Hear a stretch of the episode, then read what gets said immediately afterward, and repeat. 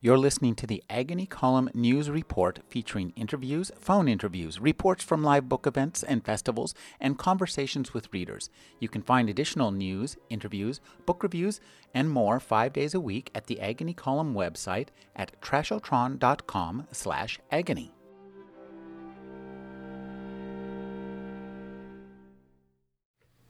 A normal day at our home included the rumble of gunshots and rockets, we ignored the sounds and carried on with life.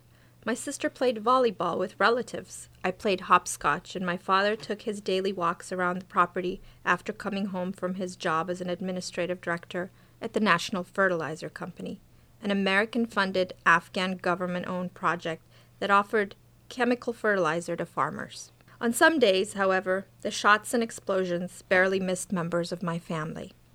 One spring day, when I was eight years old, Bibi Asia was extracting rose water from the pink roses that bloomed on our property when a stray bullet passed just above her, four foot nine inches of height.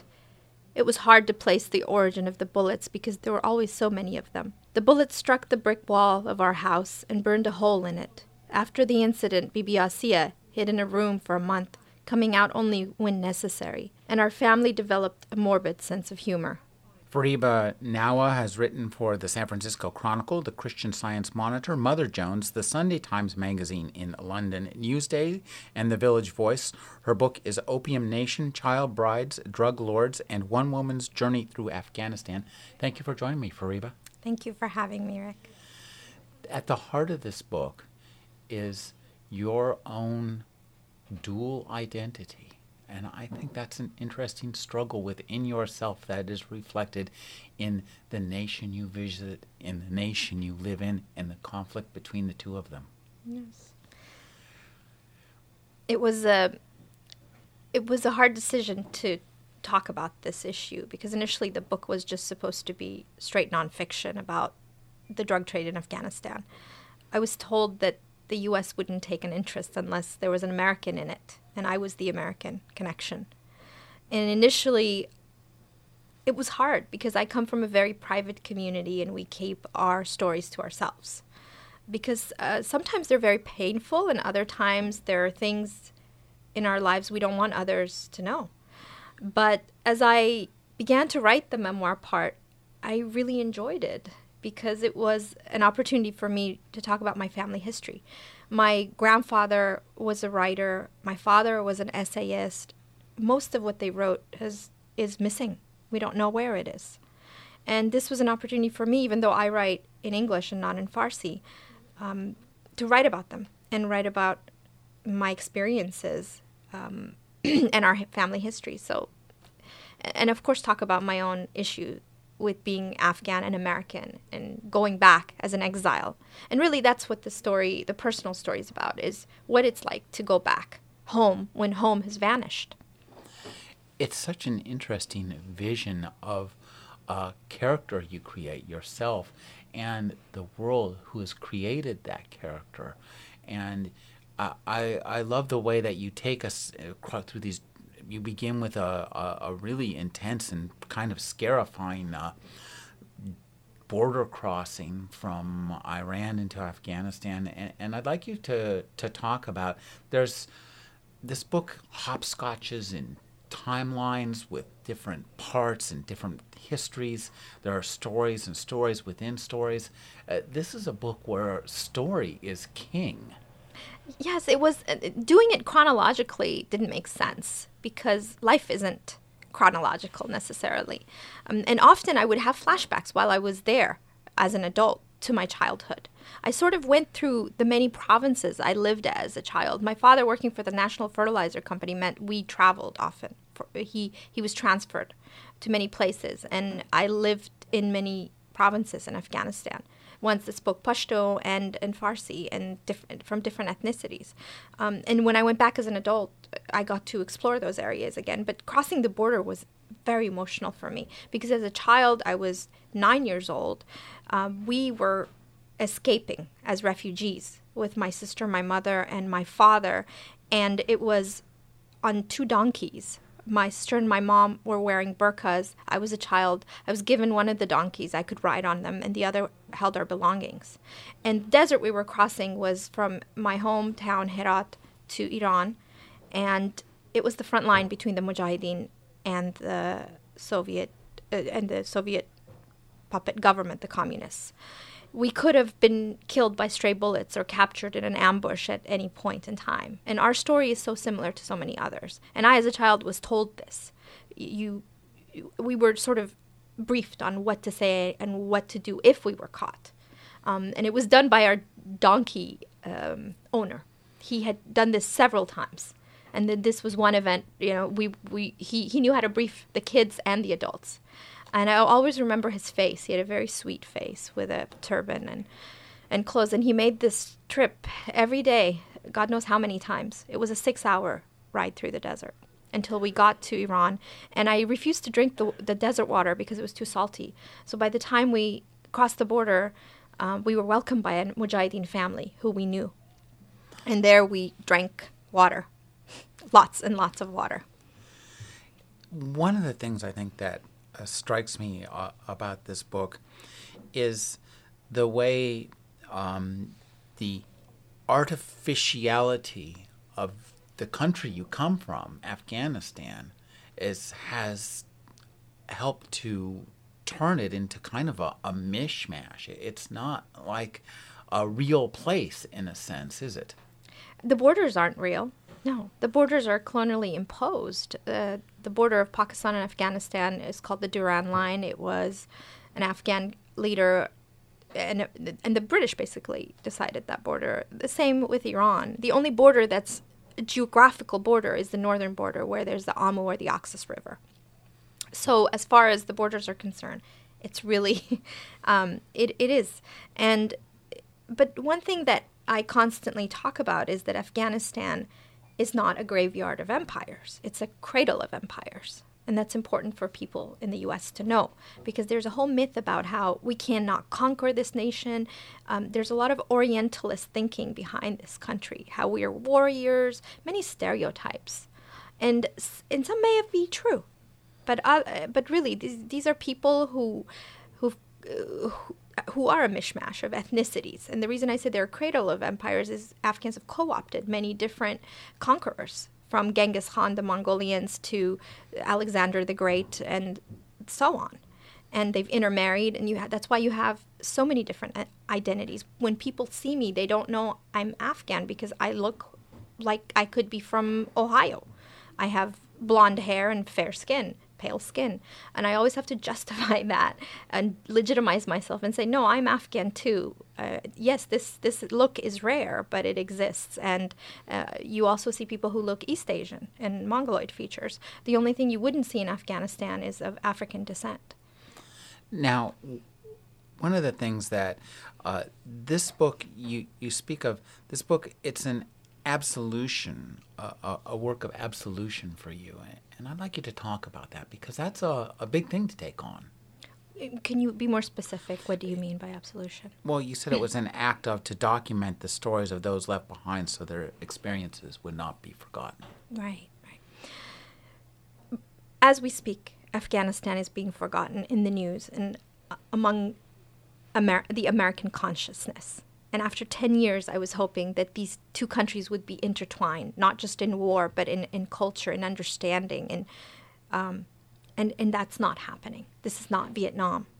Uh, I feel like Vietnam is remembered still because there was a critical media. There was, it was a different era. Um, so part of what I talk about in when what you mean by absolution is coming to terms with many things myself and also representing this as an American and as an Afghan to an to a non-Afghan audience.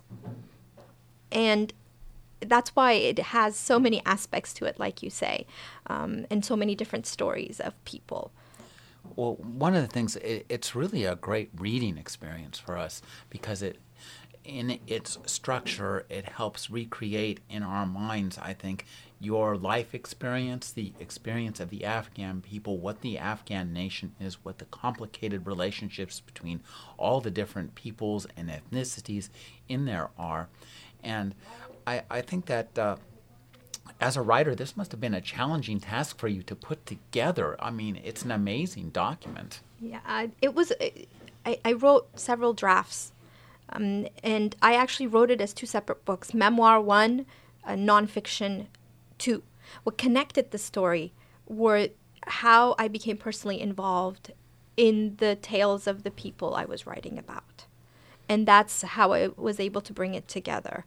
Um, and I think some people who still read it, the comments I've gotten from readers are some say we wish it wasn't so personal. You could have just kept it to a nonfiction story about Afghanistan and kept yourself out.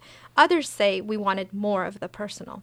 Um, and that reader reaction is based on gender, it seems. The women want more personal, the men want less personal. Um, you can't satisfy everybody, but while I was writing, I was trying to connect the two experiences mine as well as the people of Afghanistan. I think you did a fabulous job, and I think it, I really like the balance and and going back and forth. It it keeps our interest in the characters, but also gets us deep into the background, and the characters reflect the deep history you're writing about. Now, I, once you came to America, you grew up, and and I love some of the stories you tell about growing up, wearing, deciding to wear the uniform so you could impose order on your life.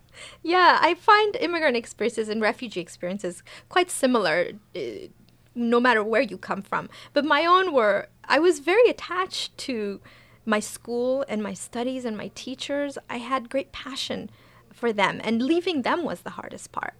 And then to come here, and I went to, we lived in a very poor neighborhood in the Bay Area, and I didn't understand how students treated their teachers, how rude they were. I was mortified by it. And then the entire focus on fashion and brand names and I just thought it was ridiculous, and I still do. So I insisted on wearing a uniform, no matter who uh, wore what. And so I, my mom had made dresses for me, and they weren't fashionable according to U.S. standards.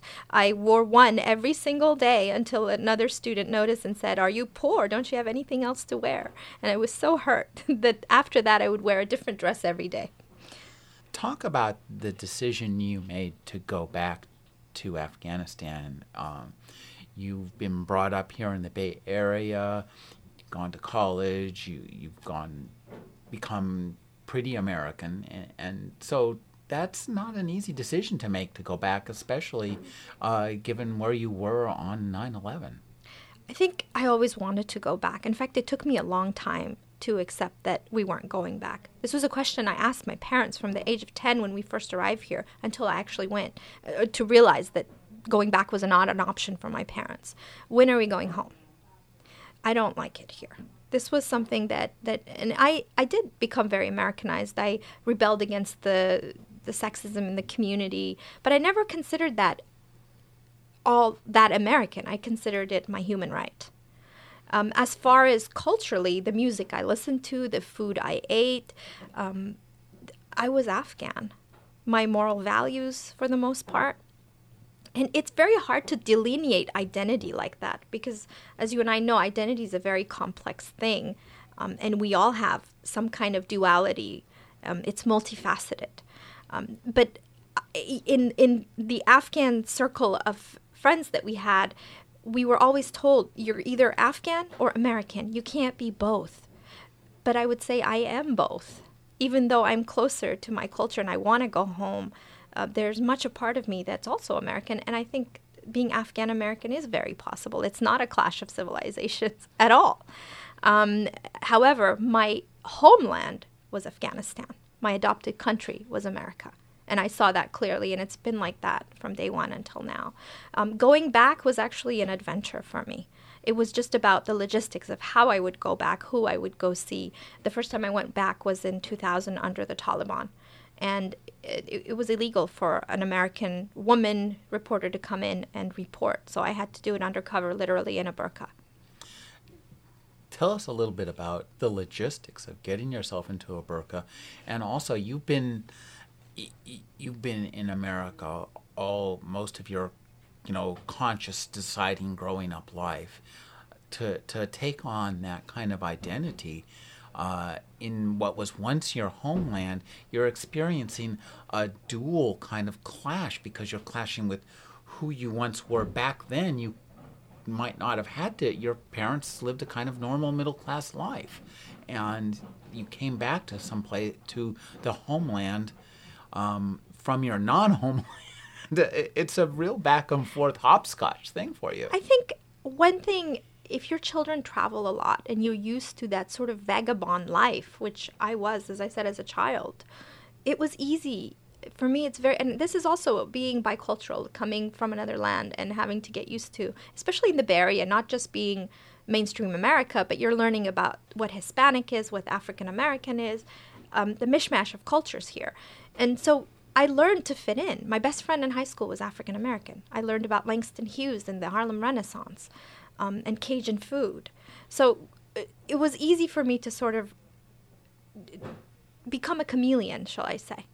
I knew what I believed in, but I didn't have to impose that on the people around me. In fact, in order to understand, and I think that's what a good journalist does really, is to take on and, and to sort of just disappear and observe others and what they're doing. I did not go there as an activist. I went there as a journalist, which I think are two different things.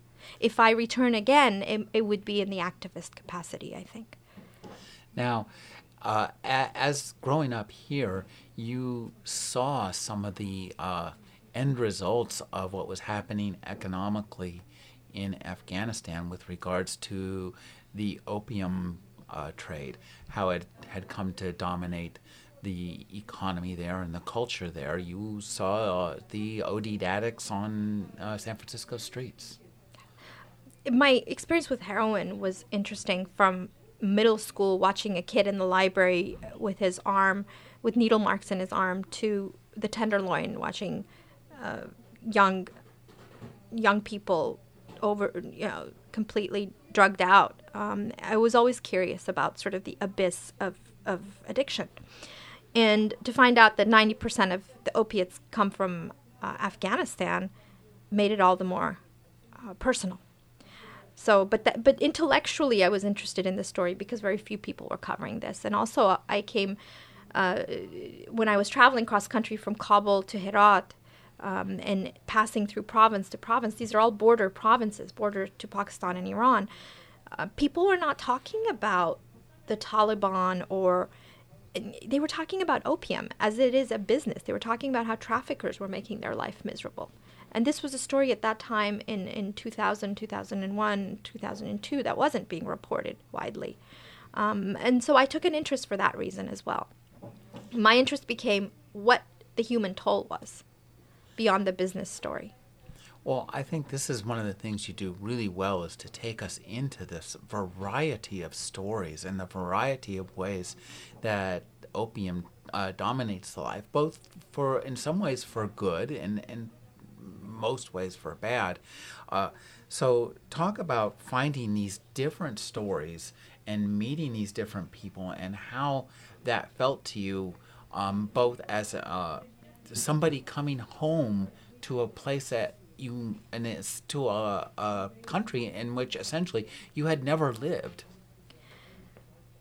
It, it was a long process. It took five years to win the trust of people, to get inside their homes, to talk to these people. And everywhere I went, I traveled with a man who was uh, of that area, who spoke the language of the district. Districts are like counties here, um, and often they were villages.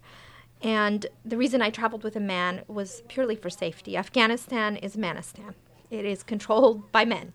And therefore, as a journalist, you want to be safe, but you also want to get access. So, as a fe- this is the, the, the positive side of being a woman. A male reporter going in, whether Afghan or non, is not going to have access to women he's not related to. Uh, a foreign male, even worse.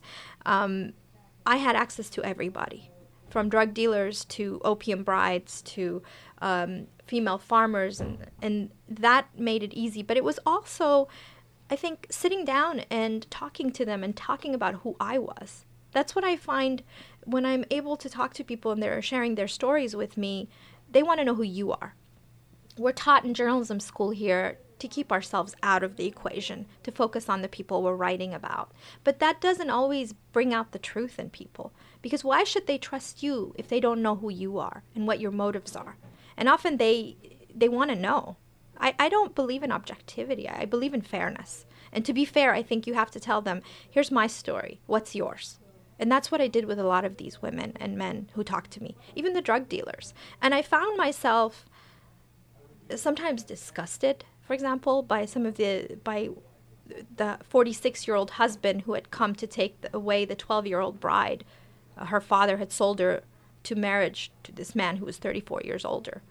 I was disgusted by him, but at the same time, the more I talked to him, I saw his side of the story that he was poor, he was uneducated, um, and you learn to see everybody's humanity in one way or another. And I think that's what what why I was successful in getting these different stories.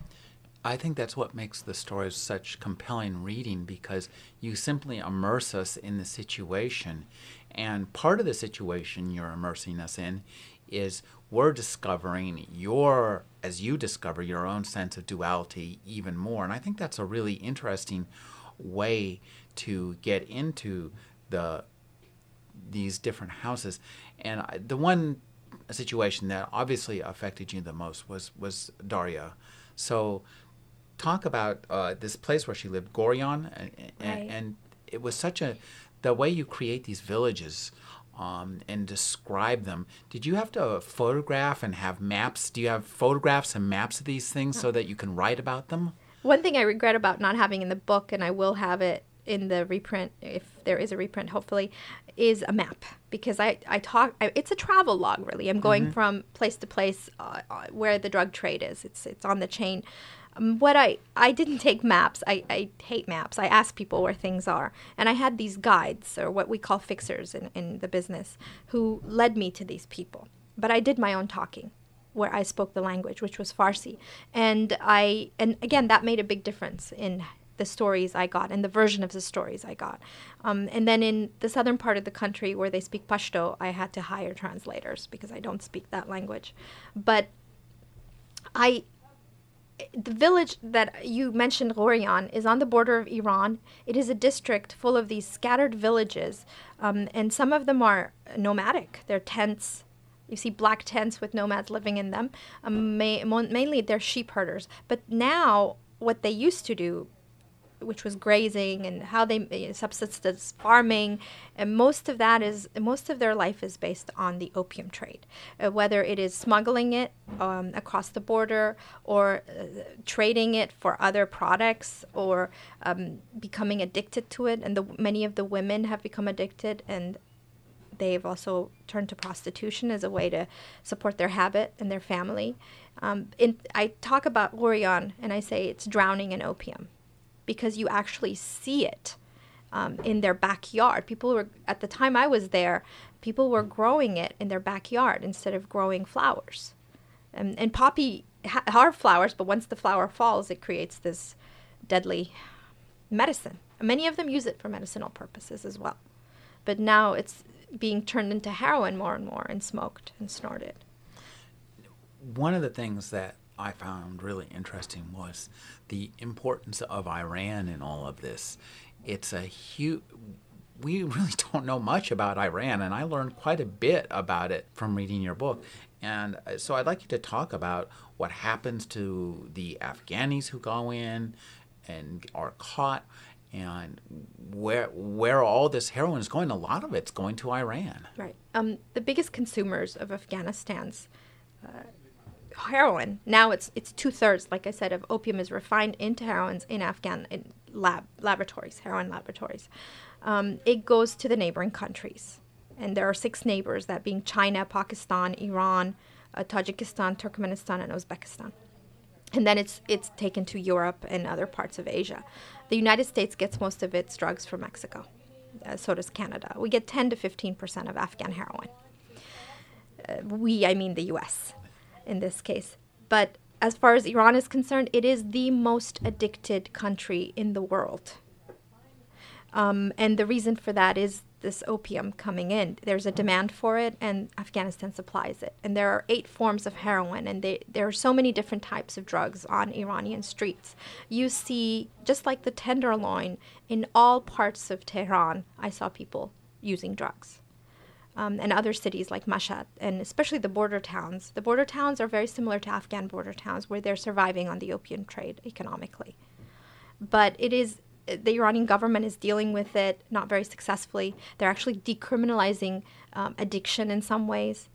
Um, but what they do to Afghan smugglers is, I'm not sure about number. It's very small grams of heroin. If they capture them, they hang them and often they're hanged without a trial. There, uh, the latest statistic I have is there are 3,000 Afghans on death row right now in Iran, and waiting. and, and who's connected to these men? There are women in the villages like Ghorian, their mothers, their wives, their children, who are left without a livelihood once their man is taken and killed. And often and they don't know what happens to him. And they're left with his debts. They're well. left with his debt, exactly. So because the opium is given the smugglers or the traffickers give these couriers the drugs and say, cross the border, bring us the money, and then you'll get your money.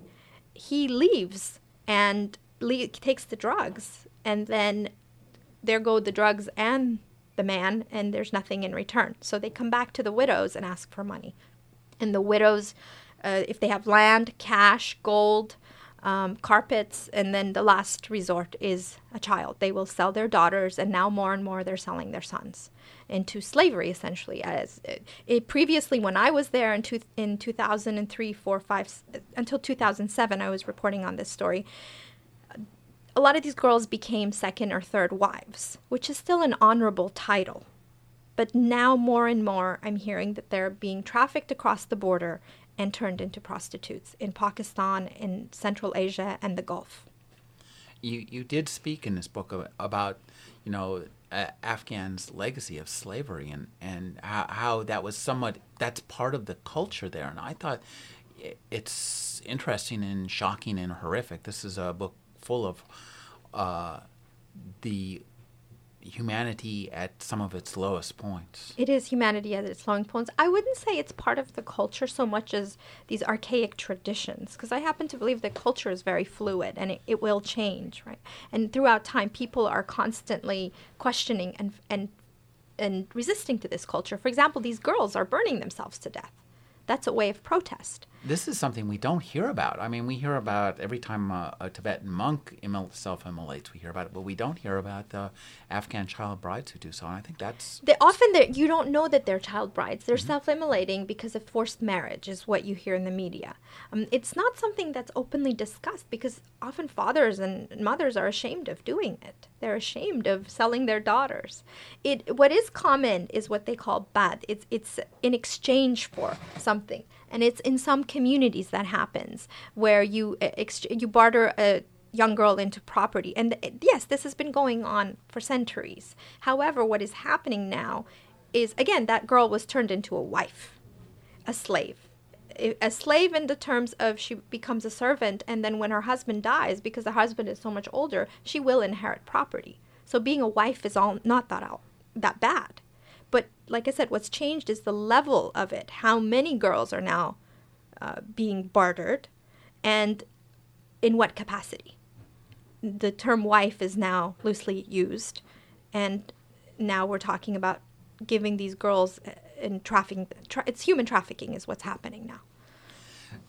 Talk about the American invasion and the plans for crop eradication and we heard so much about that. Uh, you know, when that when we went in there, and I think uh, some of us had hopes that yes, it would be a successful exercise in nation building, and it hasn't worked out that way.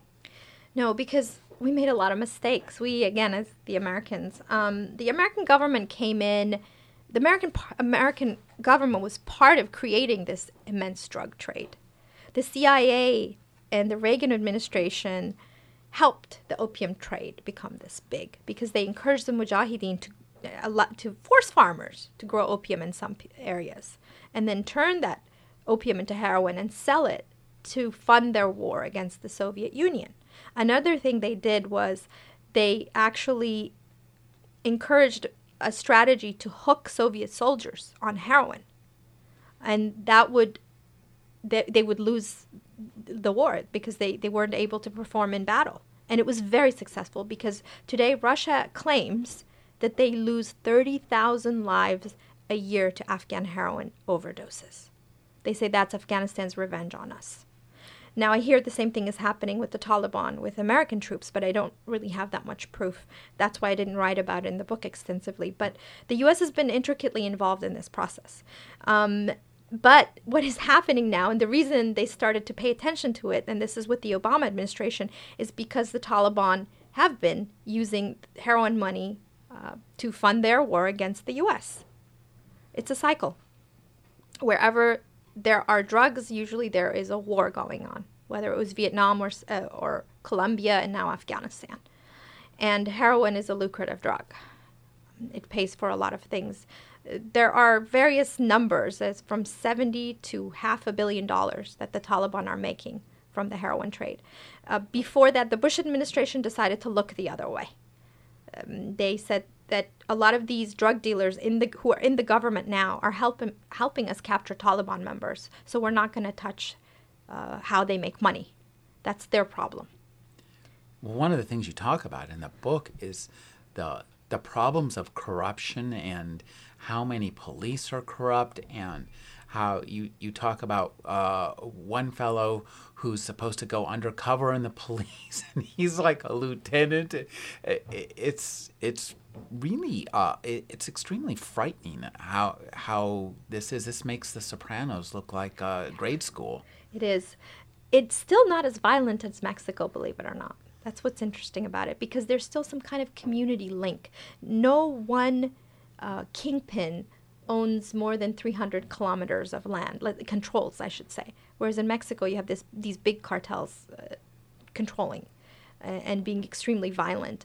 Um, but in Afghanistan, yes, it is it is more dangerous to be a clean police officer who fights the drug trade than to look the other way or to take bribes for helping people in the drug trade. So, what would most police officers or law enforcement choose to do? They usually have to go with the flow, which is to allow the drugs to pass across the border, to allow those uh, big trucks with uh, chemical uh, precursor chemicals. Those are what's what's used to turn opium into heroin. Um, it looks like water. It's called acetic anhydride. They allow them to pass through. That's the way it goes. And yes, most of the government, most of the places I went to, somebody was involved, and often with people at top in the on the top. There's something that many of your guides told you at one point or another. Don't be stupid. and I, I yeah, that's that was people ask me often, "Oh, you were so brave. You were, how did you do this?"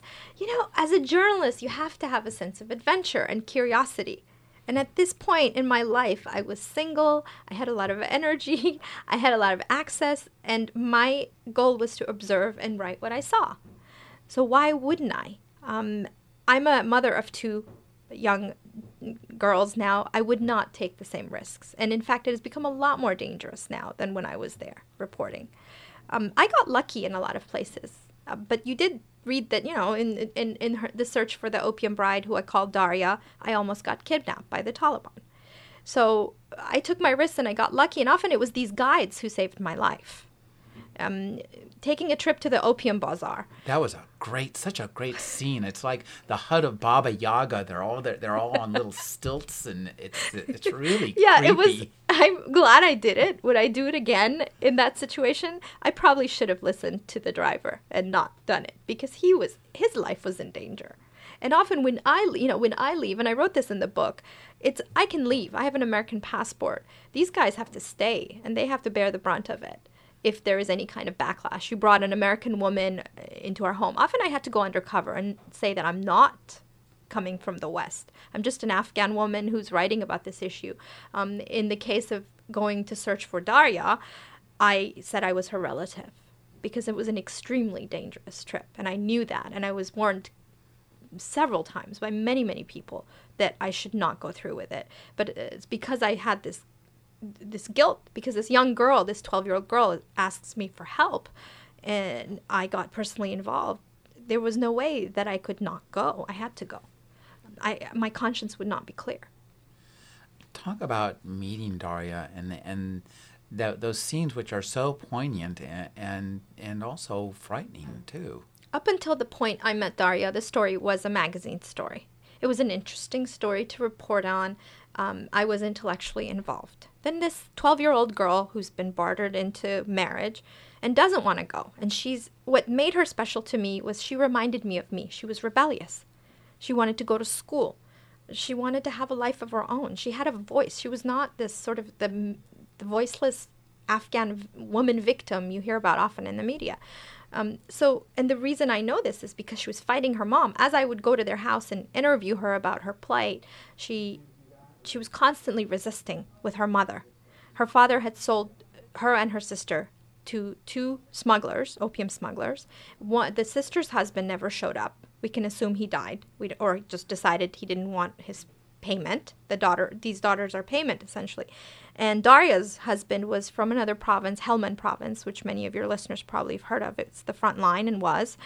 And they didn't speak each other's language. There was this huge age difference. The husband had a wife and eight other kids. Um, and she was his payment. He came to collect. But he was nice enough to try to convince her.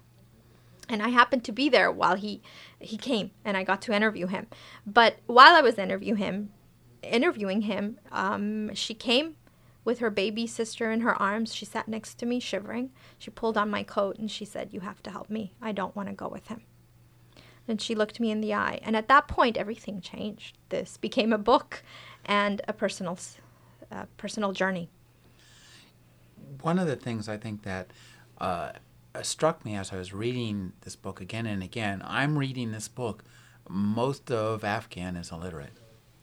Most of Afghanistan, yes, especially among the women population, they're illiterate. They cannot read or write. Most, m- much of what is passed on is through oral tradition.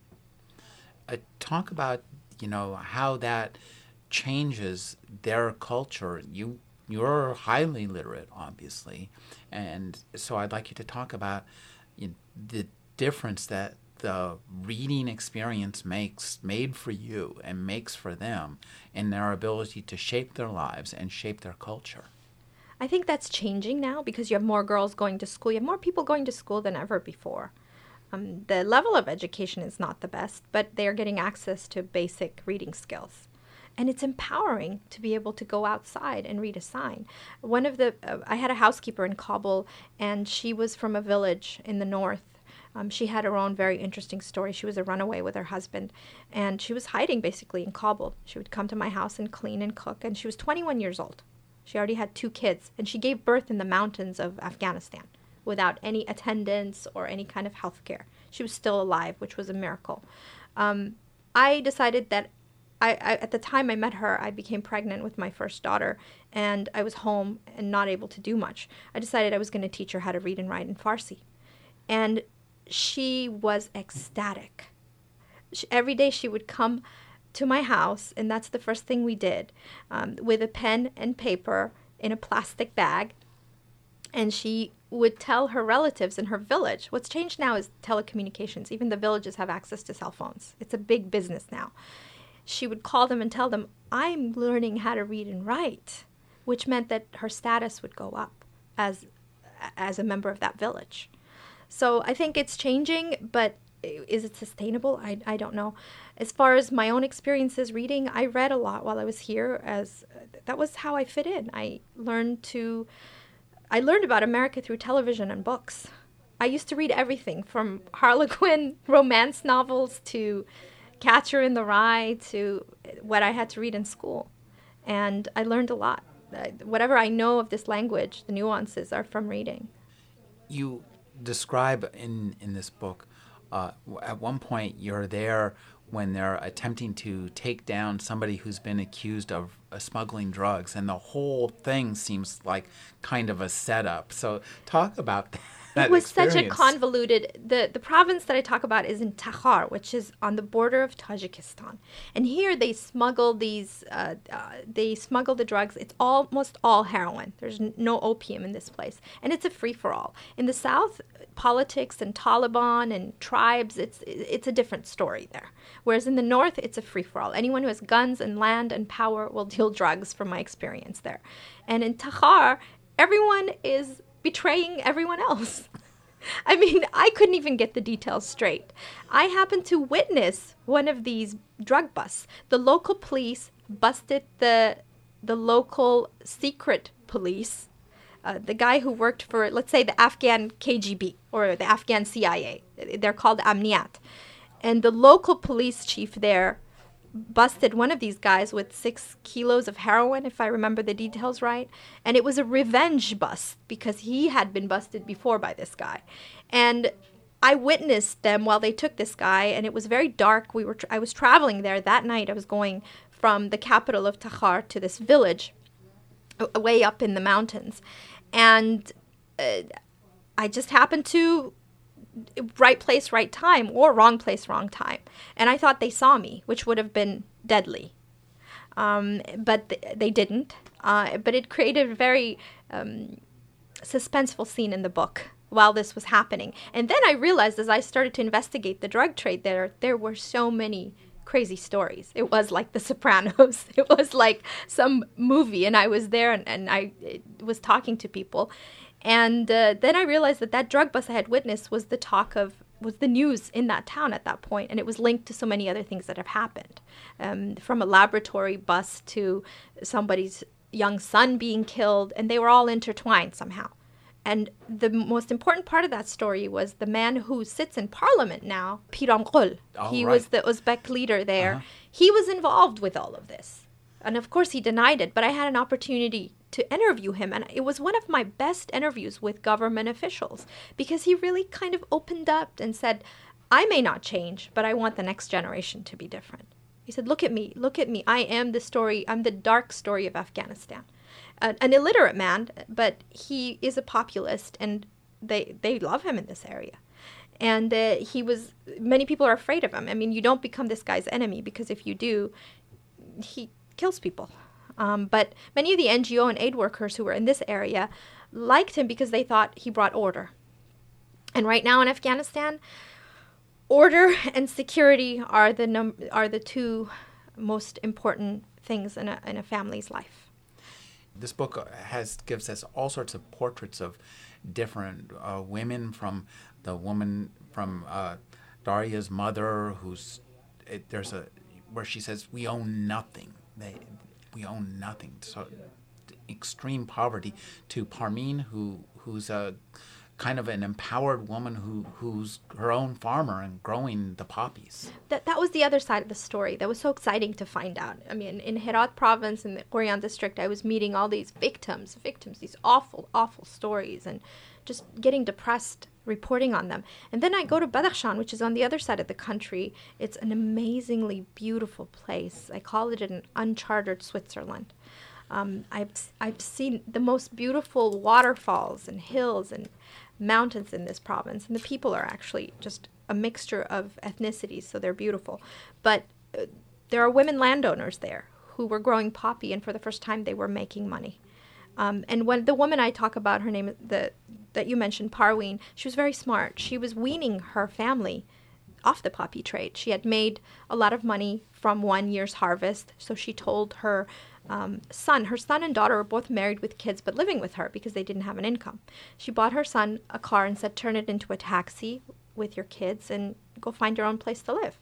She got her daughter a carpet frame and she said, Weave carpets, sell them, and then you'll have an income so you can leave and live with your uh, your in-laws if you need to because that's the tradition or go find your own place and for the first time her, her own family was having three meals a day and so but she wanted to wean off of poppy which meant that she wanted uh, alternatives but nobody at that point was giving her alternatives. She didn't have access to easy water. Uh, poppy is easy to grow because you don't need that much water. It's labor intensive. You need a lot of people to get the the juice out of the poppy pods because each poppy pod is scored separately. You know, it's interesting too. I really knew never knew much about the actual farming process and, and these pods. And, and did you wander out in amidst these things and get your own fingers sticky with the icky black ichor? I did. I did in Badakhshan province. At that point, this is 2004 in the summer. It was so free. People were poppy farm. Now that has changed. Badakhshan claims to be a poppy free province. Um, but back then, people were growing it. It was on the streets. Um, what happens is the poppy, when it, the flowers bloom, they're gorgeous flowers purple, white, red, and then the petals fall, and that's the time when you can score the juice out. And the juice has to be left on the outside for, for 24 hours or so. And the next morning they come out, it turns gummy and they score it out with a, a piece of equipment specific for this uh, for this job. And you, a lot of sharecroppers are hired to do this. Um, so I did. I it was right next to the opium bazaar in a district in Badakhshan, and I went, and the farmers were actually really welcoming. Women were among the farmers, but they didn't want to talk about it. They were ashamed to be doing it. They did not want to be doing it. They were doing it because there was a lack of labor. So I, I, I did. I asked them about it. I hung out with them for some time. I interviewed the poppy farmers, and then I went on to the opium bazaar. Uh, you give us portraits of, you know, heroes uh, in who in the anti-drug war there, and uh, a couple of men who come to an unfortunate end, and some women who don't. So talk about uh, discovering these stories and writing them up and meeting the people, and I think, as ever, putting yourself in imminent danger. Part of this book was I have to admit that I do have a very strong sense of adventure. I enjoy the adrenaline rush. I enjoy. I, I'm a, I was a war correspondent. I covered Iraq, Afghanistan, Pakistan. So this was something I putting myself in danger was part of what I enjoyed doing. Um, but uh, meeting these people in Takhar province, where I, I witnessed that drug bust, um, and it seemed like almost everyone I was meeting was corrupt. Of course, that wasn't the case inside homes and with women, it was different, but the, the government officials. So I came back to Kabul and I said there got there has to be people who were fighting this, and and then I started to go hang out with the um, counter narcotics police who were being this is an elite force called the National Interdiction Unit, and they were being trained by Blackwater, infamous Blackwater, but the DEA and the British were also involved and they had women. Again women are on both sides of this. Women are fighting this as well as involved in it. And in this case they had women officers who were who were learning how to shoot guns how to fly helicopters how to go blow up heroin labs. They were involved in all parts of it. Um, and two of the girls were called ninja ladies. They had nicknamed them the dea agents because they had um, used their skills to fight harassment on a bus. A man who had attacked them they attacked back with a knife and uh, they their their identities had their job was never revealed to anyone because they were undercover officers most of them. Uh, people their neighbors knew they were working with law enforcement. They didn't know in what capacity. And then i met these i didn't meet them unfortunately because they were gone by the time i heard their stories. But these two um, very intelligent the best of the best let's call them something like the navy seals who were um, trained and they were sent to Helmand to help fight drug dealers, and they were shot and killed in a really awful way. And I met their families, and they told me how clean and how good these men were. And that was a relief to me um, to see that not all Afghans were part of this. Even these guys fought hard, and they at, at all they stood up to this business at every point. They were offered bribes. They didn't take it. Their lives was were were in danger several times. They didn't flinch, and to me, that's heroism. But in the end, they didn't make it. The story in this book and the overall story as we read this book is so wonderful to experience because it's really it's full of rich raw life good and bad and I think it's shot through with a real ray of hope in that you were able to tell this story. And I think the fact that you're able to even get it down on paper in a way we can read it and then understand it.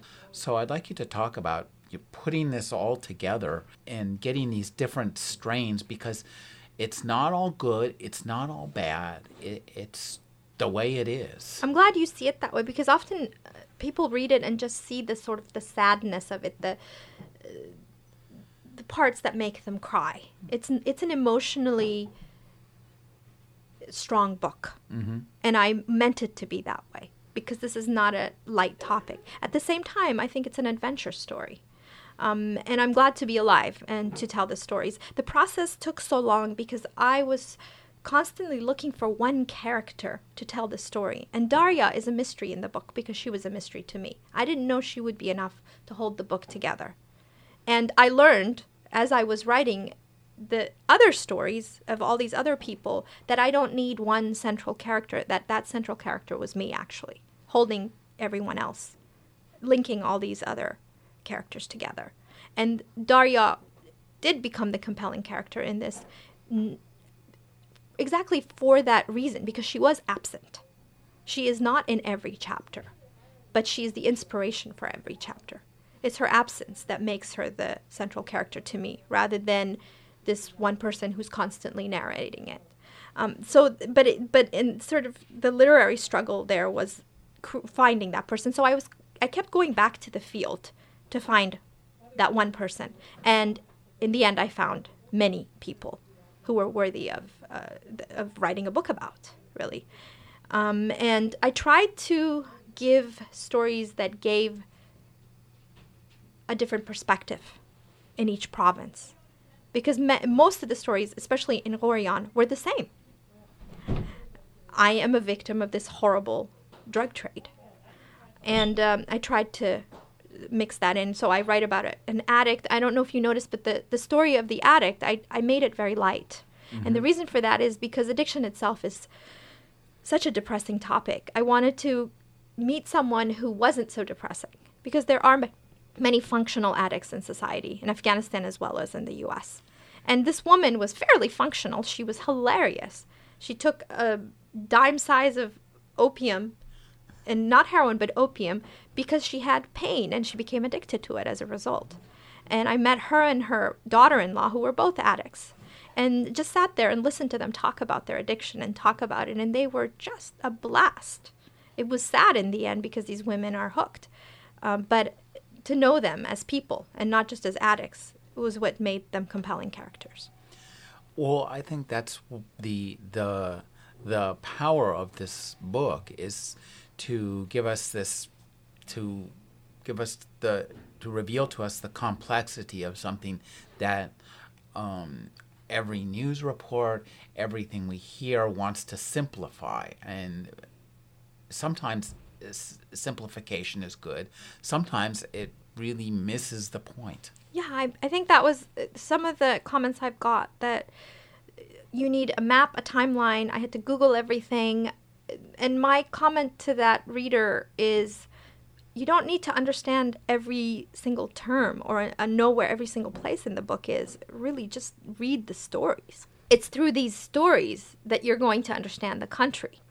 And I think there's a universality to these people um, that really their mothers, their daughters, their professionals, their teachers, um, and they have basic wants and needs that most Americans do. They want their kids to go to school, they want to have food on the table, they want peace, which we take for granted in this country.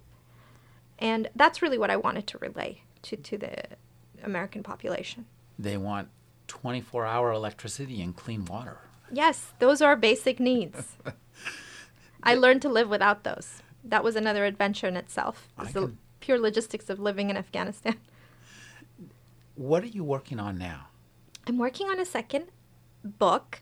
It is a culinary memoir about Afghan Americans, and the working title is Nostalgia Rice and Homeland Kebabs Little Afghanistan in America. It'll be very different than Opium Nation. And that's because I am in a different place in life right now. I'm a mother of two, as I mentioned. I'm uh, I have to live here for the time being because my husband is going to school. Once he finishes school, we plan to go abroad again, but to some place where it's not a war zone. I grew up in a war as a child. I watched a classmate die in front of me. I watched my school get bombed. I don't want to raise my kids I've been speaking with Fariba Nawa. Her book is Opium Nation. Thank you for joining me, Fariba. Thank you for having me. It's been a pleasure.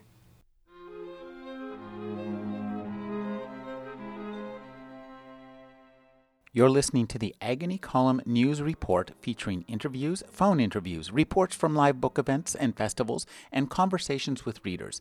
You can find additional news, interviews, book reviews, and more five days a week at the Agony Column website at trashotron.com slash agony.